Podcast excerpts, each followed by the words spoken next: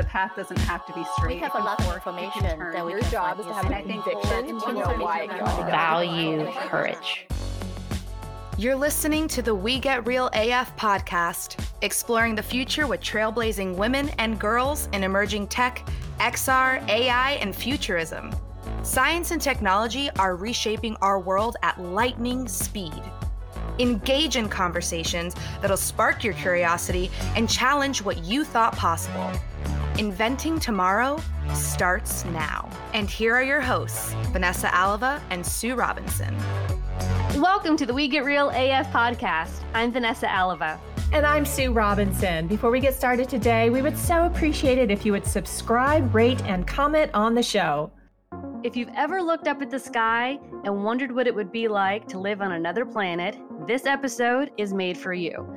We're joined today by theoretical physicist, technologist, and aspiring extraterrestrial. Yes, you heard that right. Dr. Adriana Marais. Adriana is the founder of Proudly Human, an organization pioneering new frontiers in research and technology for a future in harmony with each other and the environment, whether here on Earth or beyond. Proudly Human's Off World project has launched a series of off world settlement simulation experiments demonstrating off grid capabilities in the most extreme environments on Earth. So, without further ado, Adriana, welcome to the show. Welcome. Thanks so much for having me, Vanessa and Sue. Real pleasure to be here. We want to dive right on in. So, please tell us a little bit about yourself and the journey that's led you to this fascinating career path and lifestyle. So, um, I'm a South African. I have a background in physics, theoretical quantum physics. So, we can dive deeper into that topic um, in a moment. Definitely. no podcast is complete without a deep dive into quantum physics. Um, no kidding. Um, and I've always dreamed of exploring worlds beyond the one that we are currently experiencing. So, for most people, Earth is their favorite planet. But for me, it's a, a real consideration when looking up at the night sky as to, to what other destinations may lie in store.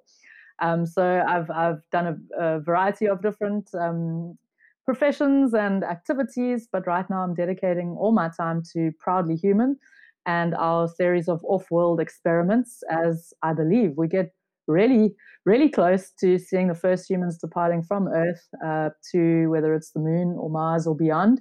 And I think we're all really lucky to be alive in this moment in history.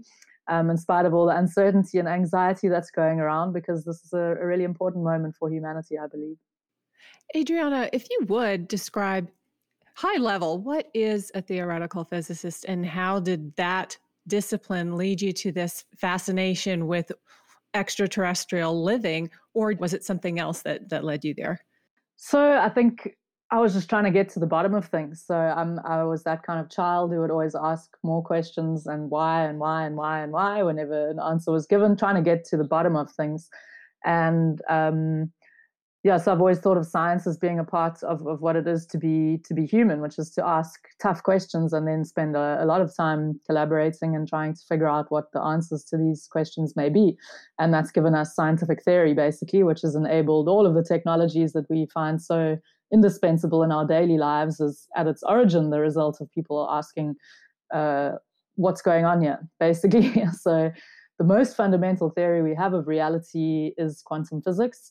Um, and uh, theoretical quantum physics is, is trying to understand sort of mathematically how these how these objects that we believe exist uh, below the, the surface of the world that we see, things like molecules and even smaller atoms, and uh, even within those atoms, electrons and other other objects.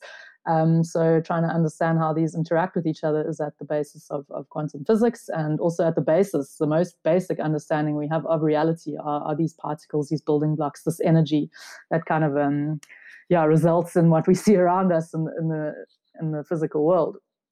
Um, so jumping from this the tiny world of quantum physics uh, to space um, might be your, your next question because these two worlds might seem to be quite far apart. Uh, thinking about the very large scales of galaxies and, and thinking about the tiny objects like electrons that lie at the at the heart of the matter that forms these galaxies. So, walk us through the day in the life of a theoretical physicist. So I, am trained as a theoretical physicist, but not working as a theoretical physicist now. But for that, I would refer people to the Big Bang Theory, uh, who has made being a theoretical physicist famous. um, so, if you're working as a theoretical physicist, you'll typically be uh, working in academia, which would mean you're at a university. Um, a lot of your time would be spent uh, teaching or researching and collaborating with others. Um, a lot of your work would be spe- spent contributing to knowledge. Uh, so, what kind of projects did I work on while I was doing theoretical physics? Um, we looked at what I really enjoyed was something tangible, which often theoretical physics is not. We were studying photosynthesis. So theoretically, so we didn't actually go out and sort of uh, take samples from the environment. That's the role of the biologist. But um, from a quantum perspective, the quantum part of quantum biology was looking at the theory around experiments that uh, people around the world are doing on photosynthetic complexes. So bacteria are single-celled and easier to study than higher plants. Um, like the trees and plants we see outside. So we'd uh, look in detail at how these single-celled organisms absorb light and function as living systems. Um, and the benefits of work like this, and this is just one example, would be to uh, mimic biology. So to base technologies, especially on the nanoscale, which we are real, real newcomers to. I mean, as humans, we've been dabbling in the nano world for just a few decades, whereas organisms like photosynthetic bacteria have been uh, operating in a highly optimized way on exactly these scales for like 4 billion years. So, yes, there's right, a, lot of, right. a lot of stuff we could learn from nature. Um, physics typically, or physics doesn't always collaborate with biology, but uh, quantum biology is a really exciting application of, of quantum physics to, to the biological world. Biomimicry is so fascinating, and we've seen several different applications for that and how it just makes sense because, as you said, it's been working in the mm-hmm. natural world for, for eons and eons. I would love to dive into the off world settlements and what you're doing here on Earth to prepare for Mars. I know that you've um, you've scouted Antarctica and you've scouted Oman and Ethiopia for sort of the most extreme conditions that we have here on Earth in preparation for your team to hopefully eventually uh, settle on Mars. So walk us through that whole process and you know those two locations, how they emulate what we might expect to find on Mars. And what a day in the life of uh, Antarctica and, and the Ethiopian desert in, entails for settlers. So I think yeah, as as Vanessa was saying, let's let's look at these environments and think what makes them extreme. And there are such creatures as extremophiles that actually do live in the kind of desert environments like in Ethiopia um, there are there's geological activity from the bottom, so there are these bubbling kind of sulfuric uh, bodies of water where you would think nothing would be able to survive, but in fact, even there we find extreme bacteria that are able to to survive. Let's take Antarctica on the other hand, extremely cold, obviously in winter, dark, obviously a lot of the time in winter when the sun doesn't even come up. Um, but even in these places, uh, less so in the most extreme parts of Antarctica, but certainly around the coast Antarctica, we do see organisms eking out an existence there. So whether or not we can learn lessons from these organisms um, as part of the, the technological development towards being self-sustaining there. But as a as a first attempt, um, we want to use existing technology to demonstrate that we can live in a kind of pop-up, off-grid, sustainable, and all of these kind of ideas mesh together way no matter how extreme the environment. So, on the one hand, this is preparing for what is a, a truly extreme environment on the surface of Mars. Um, but it's not completely unprecedented. So when we try to draw comparisons between Mars and Earth, these are these are the kind of places on Earth that we want to go train in. So, for example, on Mars, temperatures um, can reach below negative 100 degrees Celsius, um, but uh, on average they're around uh, negative 60, negative 70. So uh, I didn't look up exactly what that is in Fahrenheit, but negative 40 degrees Celsius is the same as negative 40 degrees Fahrenheit, so colder than that. Um, the cold, very cold. So, so in Antarctica, this is the temperature during winter. So a lot of testing can take place there um, in terms of testing technological performance at those temperatures um, and trying to sustain life. So not only the people that we bring, who'll of course need specialized equipment to go outdoors and a sealed habitat where we can maintain a, a reasonable um, environmental set of uh, characteristics inside the, the house, let's say. Um, but uh, also in terms of growing food. So uh, we're of course not going to aim to bring all of the food with us wherever we travel around to. Um, in fact, that's the definition of colonization is the establishment of crops in the place that one explores to. So, for example, Cape Town was first established as a resupply station for trips from Europe to further east in, in India.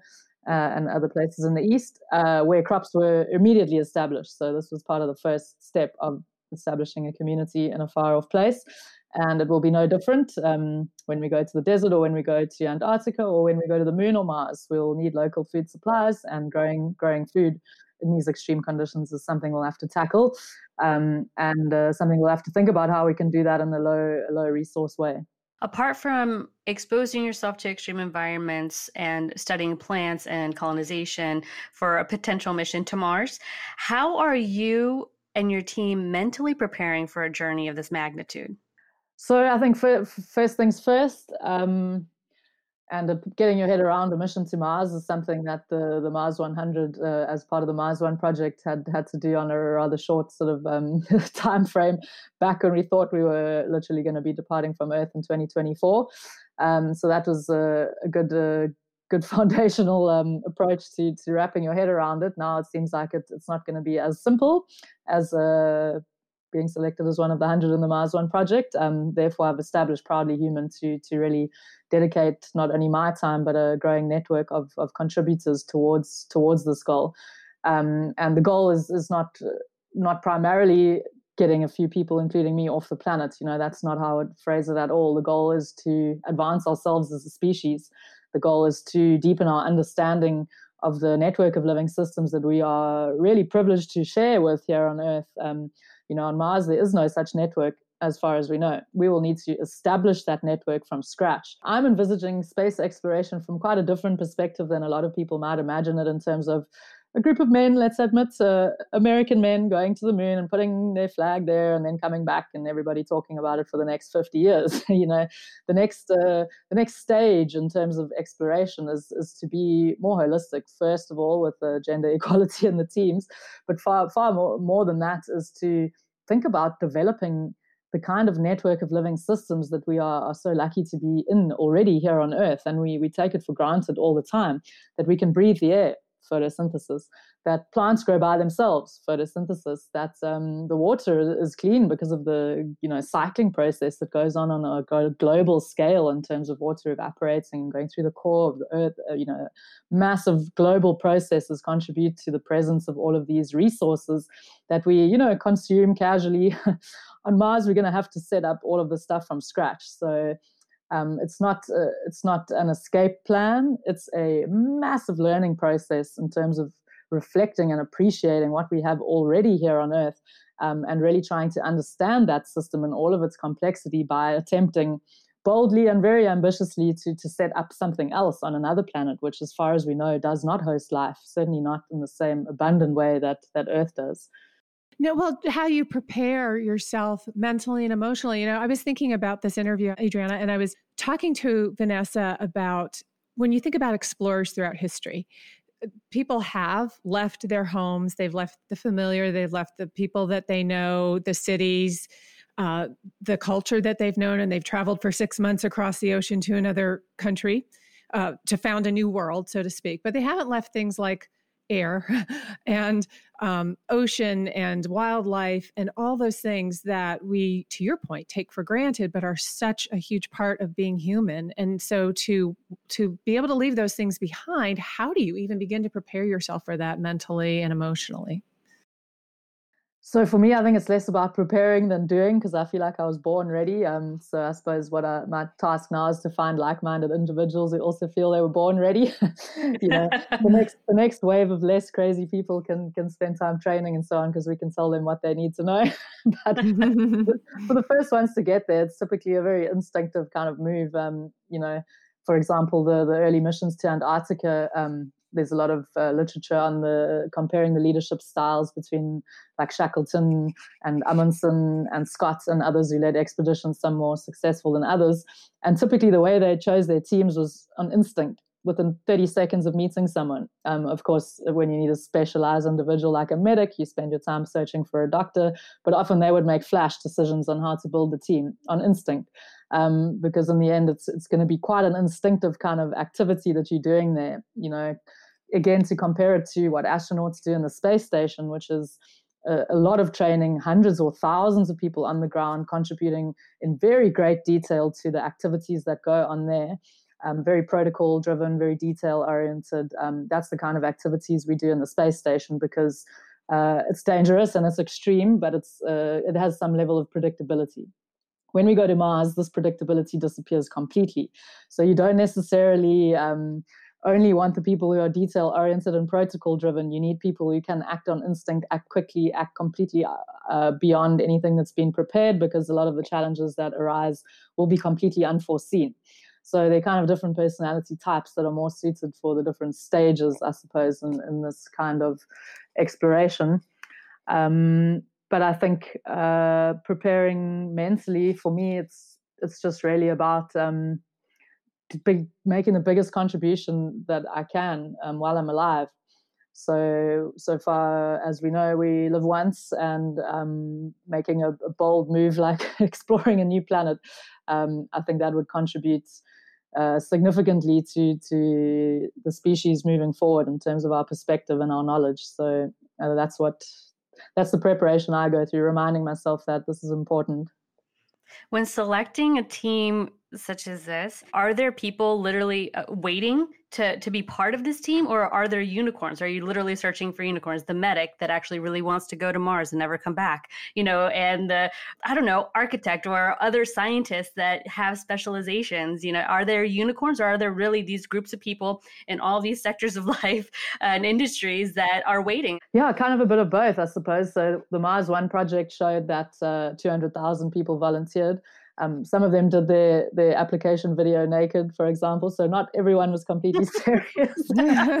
so you'll you'll get a lot of people uh, volunteering and then maybe re- uh, changing their minds, let's say. But um, there's certainly, I think that's the benefit of having eight billion people on the planet. You know, often, often we see overpopulation uh, as a uh, a thing that, that we need to curb. Yes, that is on on the one hand, but on the other hand with 8 billion minds you know nothing is nothing is impossible. And indeed finding a, a, perfect combination of people who really get on and have similar objectives i think is completely within the sphere of the possible.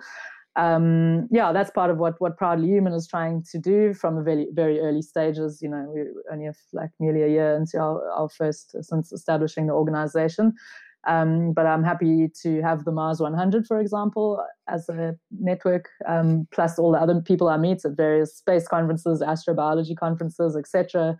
And I would say, no, I don't think it will be challenging to get a group of people together.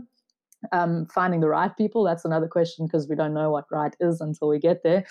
Um, but uh, yeah, I think if we look at exploration missions of the past, it, it can be a you know the groups of people that got together some of them were escaping. Some were adventure seekers just looking to explore new new parts of the world that they couldn't even have imagined before setting sail to the horizon. Some were, were highly skilled who were brought for specific reasons.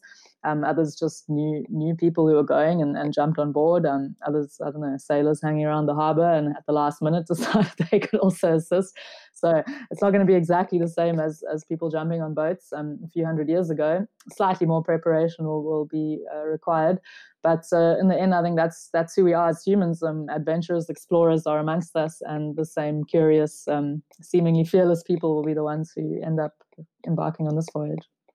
Is there a certain size team that you feel is ideal to take, and is there a certain balance of you know male female? Uh, you do you have any of those kinds of parameters established in your mind? So the team that actually leaves Earth to go to Mars, that depends on the on the transport systems, the capacity of, of the spacecraft, and how the tickets are allocated. So that's completely up in the air.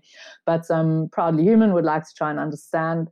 Uh, what kind of team sizes and what time, what kind of distribution of people would work, and I think going into these things without too many assumptions is a good place to start. So we plan to iterate through multiple different approaches. Um, but one thing I do find important is that the team members should have the chance to decide themselves who they go with. And this is not maybe typically part of a an astronaut selection program or any other extreme environment training that we may envisage. But I think that's that's crucial you know, when I in the Mars One project, they would say a team of experts will select the team most suitable to to be the first one to go to Mars. And I'm like, well, please show me these experts and how they became experts on what kind of people would be best performing on the surface of Mars. Right. so, in fact, the people who go should rather take priority in terms of making these kind of decisions, I believe. So, at Proudly Human, we're going to play around with this where um, we have a, a, group of people who've gone through some screening. Of course, we need to have a medic, two medics, in fact, in case the medic's injured. There's stories in Antarctica where medics have had to remove their someone had to remove their own appendix. Okay, so we try to avoid that by having two medics. So they're minimal basic necessities that you you need. Obviously, engineers are crucial to be able to fix and maintain equipment. Um, but beyond that, we would like the people who meet the minimum criteria to experiment and form their own teams. Um, because the last thing you want is a group of people in a far off, extreme, and hostile environment, you know, regretting the various people that are there with them. So we want right. uh, each person to take responsibility for being part of the selection of those people. Well, even as part of the training, to give them mm-hmm. maybe even a couple of years to work together to weed right. some of those things out. I would think, you know, not just a, a few months and say, okay, you guys are ready. Have fun in Mars, you know? Right. And to experience the kinds of pressures that build up over time. I mean, somebody right, might yeah. start out great, exactly. but over time they, they could change radically in their mental health. So Exactly, and that and that's why Antarctica is a great place to throw these people because although we'll be there nine months, um, because it's it's dark for weeks weeks of the year where the sun doesn't even come up. It's kind of d- dusky twilight for other times. Um, it's a long and harsh uh, time to spend in a place where you really can't leave um, at all. You can't get any resupply missions if there's a disaster or an emergency. You have to fix it yourself. So these kind of pressure pressure environments where people are then forced uh, this is a shortcut i guess to to perhaps the decades that you'd like to have people working together i think these ex- truly extreme environments are not a simulation um, not like the HI-SEAS project where they go to the slopes of volcanic areas in hawaii and pretend to be on mars but rather a truly harsh environment where uh, it's it's really dangerous outside and and things can go wrong if your equipment fails and this accelerates exactly as you say how far are we with research and development from actually making this happen? You know, uh, you're obviously training on your own, but when can we potentially see this actually taking place? I mean, the the biggest hurdle to getting humans uh, to Mars and beyond is a lack of imagination. Um, let's go back to 1976. 1976. Okay, I wasn't born yet, and we landed rovers. I say we, uh, NASA managed to land rovers on the surface of Mars. Now, this was before the internet, before all sorts of things that you know young people will find just a flabbergasting that we managed to do anything useful without all of that technology. But this was done in 1976. And what I really hope is that the 50th anniversary of the Viking landings, which is happening in 2026, will be slightly more celebratory than the 50th anniversary of the moon landing, where, you know, uh, the current NASA campaign is to send people back to the moon, which is kind of underwhelming for the next generation of, of engineers and explorers who are looking to make the next giant leap for mankind. Is the best that we can do to go back to what we did 50 years ago. So let me not diverge too much, but the technology is plus minus in place. Um, people endure extremely harsh conditions on Earth, typically not out of choice, but out of poverty. So there's no limit to the, the kind of human resilience um, that is possible in extreme environments. So that's on the one hand. On the other hand, the transport system we obviously need. We know it's existed since 1976, but now we need to put people on board. So admittedly, that is an incremental increase. What we need to do is demonstrate the landing of a big cargo on Mars. I'd say that's the only big hurdle now, a big cargo, because the rovers are like a couple of tons, and that's the best we've been able to do. To put like 100 tons on the surface of Mars is a slightly different, um, you know, uh, protocol is required. Um, the parachuting uh, thing that the Curiosity employed, for example, um, would not work for such a big cargo. So there, there are practical reasons why we need to practice that. But once we are there, I mean, the space station is in vacuum in the vacuum of space, we've been maintaining the space station and the living minds and bodies in there for decades. And putting up a settlement that's similarly insulated from the harshness of the outside environment on Mars is just far easier because it's not vacuum. There's this planet there, there's an atmosphere, there's resources, there's everything you need to, to get that done. Hey everybody, Sam McLean here from InPhase Audio, audio producer and editor for the We Get Real AF podcast. I'm so glad to be a part of this podcast, encouraging women and girls to step into emerging technologies and celebrating the accomplishments of those who do. Make sure to follow me on Instagram at McLean Sounds or check out my website, inphase.biz. Thanks for listening. Adriana, you've given a lot of great um, reasons that I think we can all wrap our minds around, whether we're scientists or not, about why we would want to explore Mars, why we'd want to understand if there could have been microbiological life there, what the conditions are, because all those things can help us even understand our own planet and develop technologies that would be helpful to us on our own planet better. But I think a lot of people would ask, uh, especially if they don't have a, a scientific sort of mindset like you do, why would we want to colonize Mars? I mean, to your point, the people who live in these analogous conditions on, on planet Earth, like Ethiopia and Antarctica, are, are there not by choice generally. So, wh- why would we want to colonize a planet like Mars? I can uh, quote JFK for that. We're not doing it because it's easy. Um, certainly not. So we're the kind of people uh, who, for whatever bizarre reason, enjoy uh, doing things because they are hard. Um, because we learn immense amounts of information when we explore out of our comfort zone. So, I mean, a lot of a lot of people would say we shouldn't be investing in, in getting to Mars. We should be investing in fixing the planet. You know, haven't we destroyed Earth enough? Can we not leave it at that? Do we need to now go on to another planet and destroy that? Um, you know, there's so many challenges to fix on Earth. Why are we seeking new challenges elsewhere? And to all of these arguments, I mean, we can go back in history and you know, if we were sitting around a fire in a cave like 200,000 years ago, some members of that group around the warm fire would say, You're crazy. Why are you going to hike over that mountain to see what's there? You're crazy. But people did that and they went over that mountain and established a community elsewhere. We left Africa and explored the rest of the uh, continents on the planet. Um, we've now covered most of the surface of the planet, and the danger that we now face um, is self extermination because we have reached the capacity of the resources um, on this planet. If not now, pretty soon we will because of our increased population growth, our refusal to kind of let go of this materialistic consumerist society that we live in.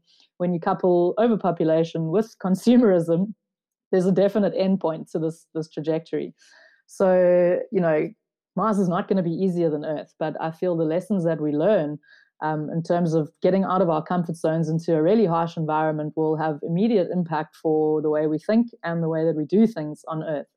Um, you know, in the same way that intercontinental travel opened our minds to whether it be that the Earth is not flat, all the way through to, you know, there are other cultures there that we can learn from.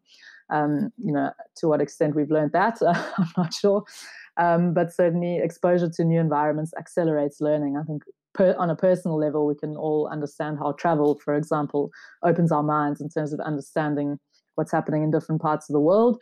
Um, and getting to another planet will just literally be the next phase transition for humanity when we when we talk about Earth um, as one of the planets in the solar system and not just this place where we are and will stay. And you know, so I think our, our destruction of the natural environment here will really really become a much more poignant issue when we see how harsh the, the surface of Mars is and what a beautiful Eden we have the luxury of living on here. Um, at least that's part of my hope that we really understand that this is a unique planet Earth and um, we should endeavor far with far greater ambition than we currently do to really protect the diversity of life here.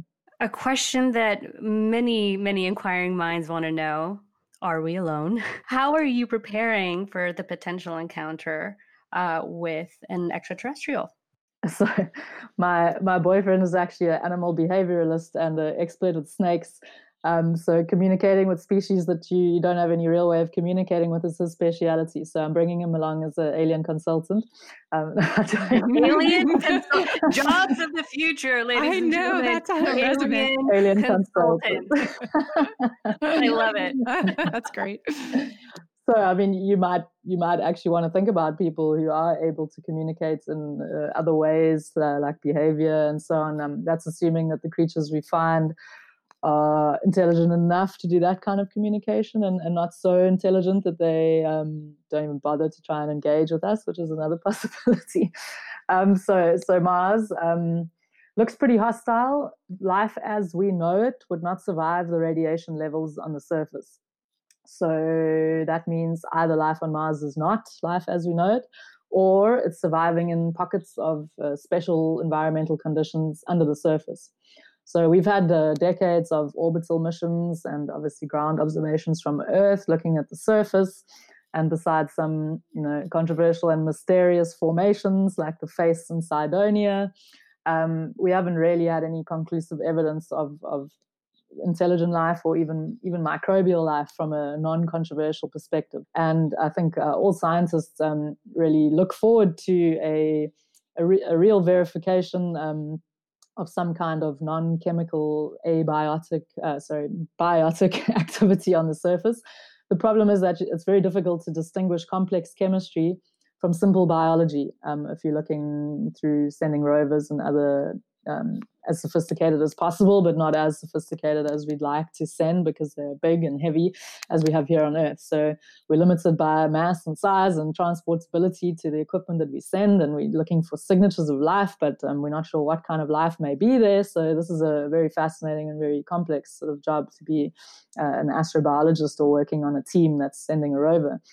Um, so in fact, I think I think it's going to be easier when people are there to, to really do large scale investigations into this question. Um, and I believe we will. I believe this is a belief and opinion. I, I hope to to be either confirmed or proved wrong in my lifetime that there there was life on Mars and may still be in pockets underground because we know Mars once had oceans. So around four billion years in the early early stages of the solar system, there were large bodies of water on Mars. We can tell by erosion patterns like canyons, coastlines, pebbles, things like things like that, that really indicate with a high level of probability there were large bodies of water there. And as we know on Earth, um, water, bodies of water support a lot of life, even, you know, like these underground lakes in Antarctica that are separated from the surface by uh, hundreds of meters of ice. So know, life finds a way when there's liquid water involved, it seems. So I think on the one hand, we might find life that is related to life on Earth. This is probably the most likely outcome because um, tons of debris are exchanged between Earth and Mars every year. Um, whether that's an impact on the surface of Mars, shooting out debris into the air that then finds its way to Earth, um, or okay, whatever activity on the surface of Earth that makes its way out. T- tons of debris is uh, received through the atmosphere of, of, Earth from Mars. So, amongst these, this this rock that gets uh, catapulted through the solar system and finds itself on the surface of Earth, it's quite possible that there were some living organisms in there at some point.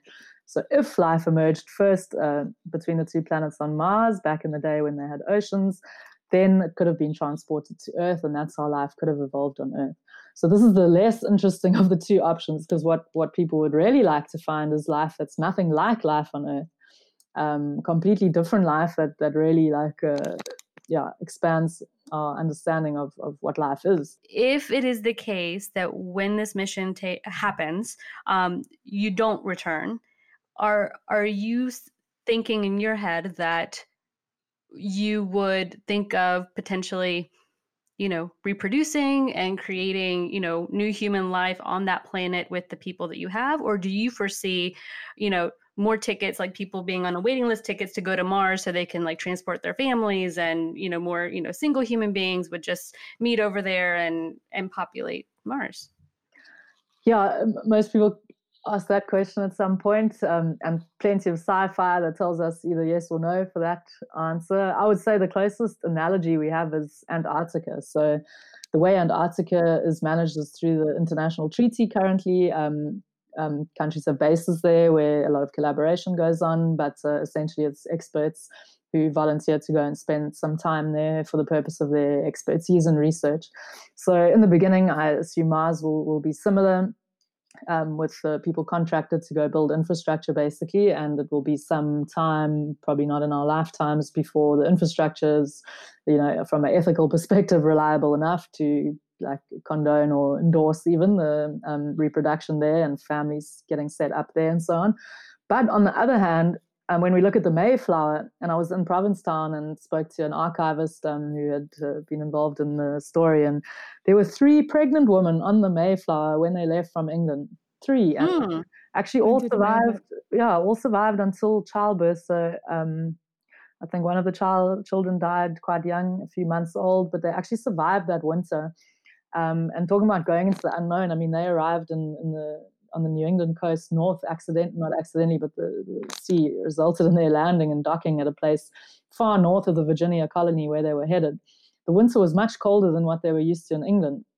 Um, so, you know, comparing this to Mars, you know, we know what the average temperature will be when we get there. They didn't. They didn't. They they uh, stayed in their ship, in fact, for for the duration of the winter, having arrived in like November. Um, only half survived the winter until they were able to go onto shore and set up their actual habitats um, once the, the spring and summer had uh, come about the next year.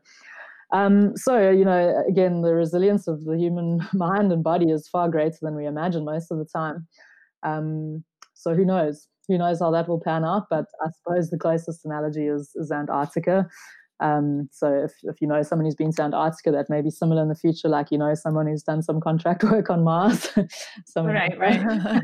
it's it's interesting because I was talking about this interview earlier with my daughter, who's a, a rising senior in college, and uh, she said to me, and I thought this was insightful what you all will do is very similar to coming full circle with becoming hunter gatherers almost again, except with technology, because that's what you'll have to do in Ethiopia. That's what you'll have to do. I don't know how much hunting and gathering there is to be done in Antarctica, but but it's just sort of interesting to see humanity going in, in a full circle like that. That's exactly what uh, I was. I, I really love giving talks at schools whenever I can fit them in. Um, and I did one last year and a, I think a 10 year old or so said, after everything I'd done, put up, put up his hand and said, so, oh no, it was a girl. She said, so, so you'll basically be living in caves, but you'll have a 3D printer. I said, yeah, exactly. and that, that's, that's, that's what she had in mind, that we would go back to, to, well, I mean, and that's what we want to go back to, right? We want to go back to a deeper connection with our environment because we, we're living under this illusion that somehow we can you know build these um, cities and infrastructure and lifestyles that are so detached from the, the resource base namely the planet um, that supports us. You know we've forgotten about the intricacy of systems required to provide us with air to provide us with water. You know we think we turn on the tap and that's when it comes out so I think a reconnection with the, the nitty gritty of the environment in which you find yourself is an essential part of, of the next phase for our species. Um, whether we're living in a cave underground on Mars or whether we are living in a city on Earth. And I think that trend is happening already. I just hope it's happening fast enough where we want to get back to knowing where our food came from, understanding, you know, why our water is clean or is not clean, um, and trying to reconnect yeah, with the, both the natural world and the sort of physical world, um, namely the planet where we are. Did I also read that you are doing an ocean uh, off-world settlement as well? Yeah, so we want to do lots of iterations. The Antarctica one is um, the most complicated because we need special permits to do the kind of experiments that we want to do. It's quite an unusual combination of things we want to do. So that's on the one hand. Um, the Ethiopia mission uh, is pretty hostile, but we we'll, we hope to tick that off first um, in terms of the lineup. Um, and also, yes, interact with, with people who do exist in these uh, harsh environments.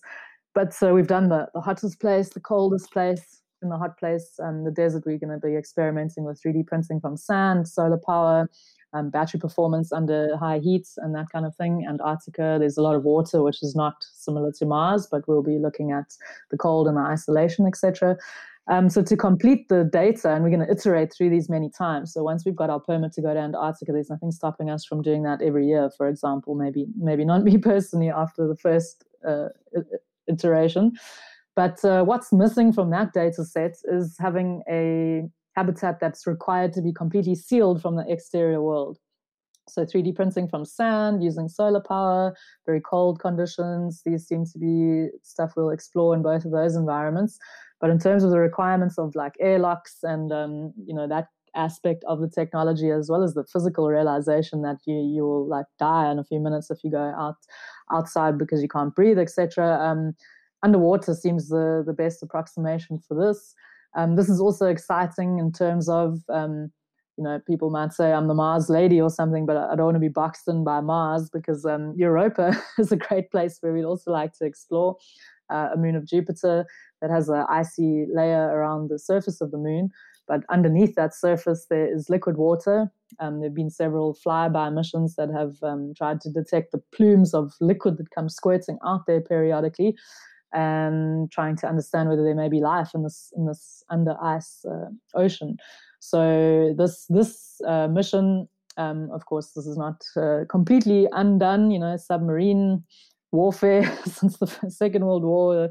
So we, we've been able to sustain human populations under the ocean.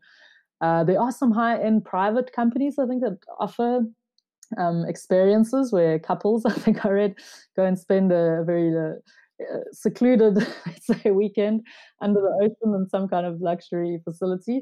So these things do exist. Um, but again, we want to integrate all of our objectives into this kind of project as well. Do you come from a long line of women badasses in your family? Where do you get this from? yeah. Well, just to like piggyback on that, I just, how did your family feel about your just certainty and unwavering like decision about, you know, this is a life altering decision? So my my parents, um, I think they were directly quoted as saying they are, were not surprised. I think that's like all they said. Like, were you surprised? No. um, they've known me uh, for the longest, I guess, out of everyone, and they weren't surprised at all. They said, "Well, if there are people going to Mars, then yeah, it sounds quite uh, natural that you would want to be amongst them." Um, yeah, talking about the history of women in my family, I have to then reference my great grandmother who was studying medicine in Dublin. So this is my great great grandmother. Uh, so in the eight, late mid to late 1800s, studying medicine in Dublin first of all. Then she dropped out um, because she'd met a sea captain, and she made a, a, voyage with him to Zimbabwe, obviously via some coastal uh, destination.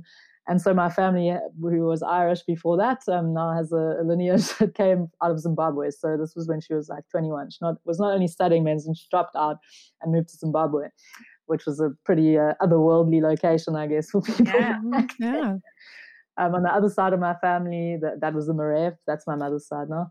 So on the Marais side, um, these were, this was the Marais family that packed up from uh, France because of religious persecution and made the treacherous, like unprecedented for their community, of course, journey down to Cape Town, um, which the whole family survived. Uh, they'd come with four children and the, and the mother and father, and they set up what became a wine farm uh, on the agricultural land they were given. So yeah, I think partly it's genetic that um, not only did people in my in my ancestry pick up and make huge journeys, but they survived, and that was crucial because not a lot of people did survive. So so for those of us who have a history of adventurers, um, and we're living proof that they made it, I think there, there must be some something in the in the genetics um, that that gets passed on. You come by it honestly. yes, it's in your blood. Adriana, you wanted to touch on the launch in Cape Town. We'd love to learn about it. So we wanted to give the public an opportunity to know what we what we mean by this off-world habitat, what we mean by this team operating all of their power and water and food and communication systems. So what we had planned to do was take our habitat and put it somewhere like the Cape Town waterfront out on a pier, which is protected from the public, and then have a big dashboard that the public can interact with the people in the habitat through at certain times of the day. There can be a live video with Q&A. At other times, there will be video clips of what they're busy doing there. Um, the idea would be that the solar panels plus the wind turbines would generate the power, and you can watch how much power is being generated on that dashboard. Um, the water extraction from the atmosphere would be running, so you'd be able to see how you know the, the humidity levels can actually be converted into a supply of water. Um, the crops that they grow over the brief period of two weeks would be more like little seedlings and things, and the communication would obviously be running the whole the whole dashboard. So we wanted to give this opportunity to young people, so either undergrad students or young entrepreneurs, to demonstrate their skills and uh, vision for, for their profession and, and the world through volunteering to come and spend time in this habitat. So that's a bit uh, unsure about when when we will hold that now. So we are waiting and seeing with that. But in the meantime, we're really excited that we will be building, as I've explained now, a interactive display plus experiments at the Cape Town Science Centre. Um, so again, I think I think especially children, because uh, if I don't go to Mars, these are the people who are going to go in my stead in the next 20, 30 years. Um, to give the kids who come to the science center a chance to walk into the habitat, you know, see how the food is grown with the water that we extract from the air, etc., etc. Um, even even use the composting toilet, which we also need to test. Oh. very interactive, very interactive. Um, to give people a look and feel uh, and a tangible um, experience of what we mean by this whole experiment, which is truly like setting up a community in an extreme environment, and it's something tangible. And we hope to convey that um, inspire some future dreamers um, and to also get uh, adults to practically understand what we mean because sometimes mm-hmm. right looking at that and being there in person too would just uh, get your mind going on all the details that you have to take into consideration you mm-hmm. know taking on a mission like this i mean there's a lot yeah, know, so. getting everything working in combination that's the key so the wind turbine may function perfectly but how does it interface with the rest of your technology um, yep. That's something which we need to go step by step um, to demonstrate.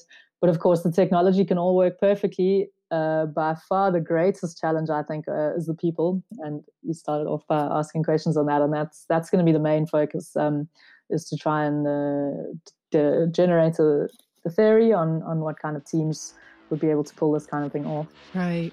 Oh, incredible! You, this has been such a fascinating conversation.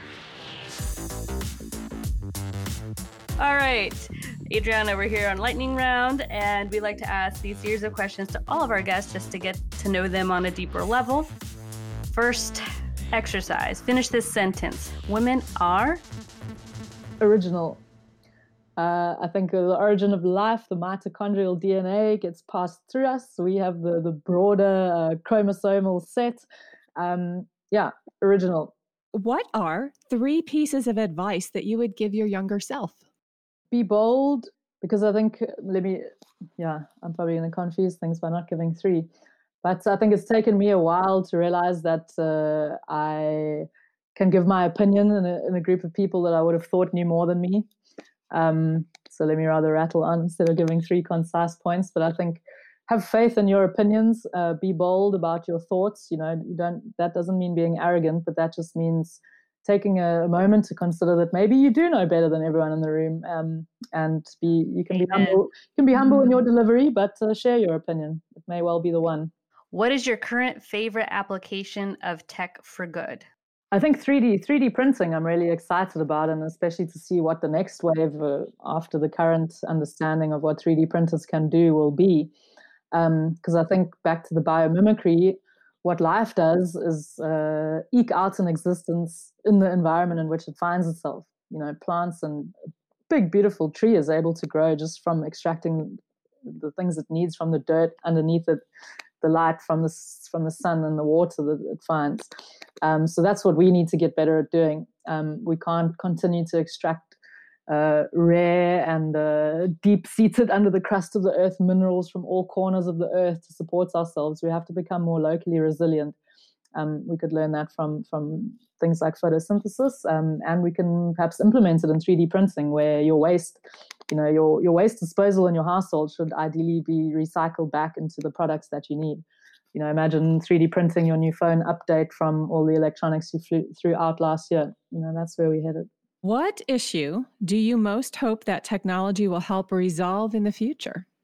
So, probably then let me refer back to the 3D printing because more than the 3D printer itself, it's about being more resource efficient. So, we have to understand where our resources come from, try to do more with less, and actually revolutionize the way that we live our daily lives. Um, in terms of being way more resource efficient, you know, recycling is just the, the tip of the iceberg um, we actually need to to reimagine um, how we how we connect with each other and how we move ourselves around all of the different functions from transport to communication to power. Um, we need to do more with less. So I think we need to throw a lot more money at research, a lot more time, and uh, invest resources in research because these are big questions. Um, but I think becoming more resource efficient. Yeah. What do you wish to learn more about? Yeah, where we come from. I think so that's a question everyone plays with as while staring up at, at the night sky. But i would truly like to understand you know the context of what was going on in our galaxy before life emerged on earth. Um, what was going on on mars when mars had oceans? Um, where did our oceans come from? Because uh, research and analysis tells us our oceans are older than the sun um, so I want to understand context. I want to contribute to the future, but I want to understand uh, more broadly the context of, of our past. That's fascinating. Our oceans are older than the sun.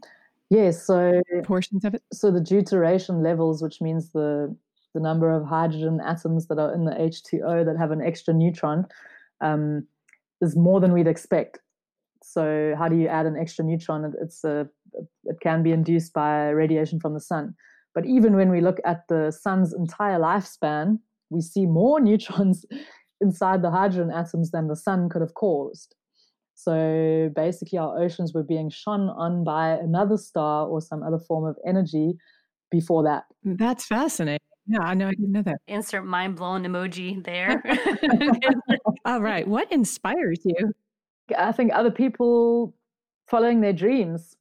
So some people's dreams seem crazy and bold, and I guess mine is one of those. But part of the inspiration I draw from others is seeing them achieve what would have seemed impossible before we saw it being achieved. Um, so whether that's from through history or just by people you know around you, um, seeing people boldly dismissing the criticisms that uh, their endeavor is uh, likely going to fail um, and continuing, uh, you know, un- unabated by uh, the opinions of others. Um, so I suppose a, a, real sense of purpose and watching a real sense of purpose in others um, inspires me to continue. Describe the future in one word. The future is unknown.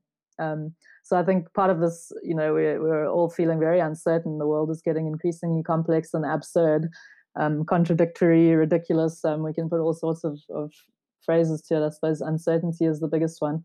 But I think we need to remember our agency. The future is unknown and undetermined. That doesn't mean that we are walking into it blind. That means that we have the power to to shift what kind of future we are going into. The future is not determined yet. Um, it's also unknown, which can be scary. But we need to remember that we have the power to to we have more power than we realize in influencing what kind of future we emerge into. Um, so, in spite of being unknown, that can also be seen as an opportunity um, to to create the kind of future that we want to see happening. Fill in the blank. Blank like a girl. Explore like a girl. I think children are the most curious explorers, um, and as a girl, I was always uh, climbing and exploring and uh, sneaking out of the house and doing all sorts of things to expand my knowledge of the world and i haven't stopped yes we're always talking about children's brains and how mm-hmm. much we adore that and and wish that we could all still have that sense of wonder you know mm-hmm. um, as we as we grow old adriana this has been uh, fascinating, inspiring, uh, just tremendous. So, thank you so much for taking the time to be with us today and um, delving into all of these uh, you know things that we probably dream about and wonder about but never really have a chance to like take deep dives into and i think the work you're doing is so incredible um, yes. um, please please keep in touch with us and i want you to like inform us of like all these projects as they come. Are your experiments going in antarctica and in the ocean and your off-world um, extreme uh, testing. We'd love to just touch base with you from time to time if you don't mind and just have a conversation to see how it's going because mm-hmm. from now to you know 2026 you know we have some time to chat. That's right.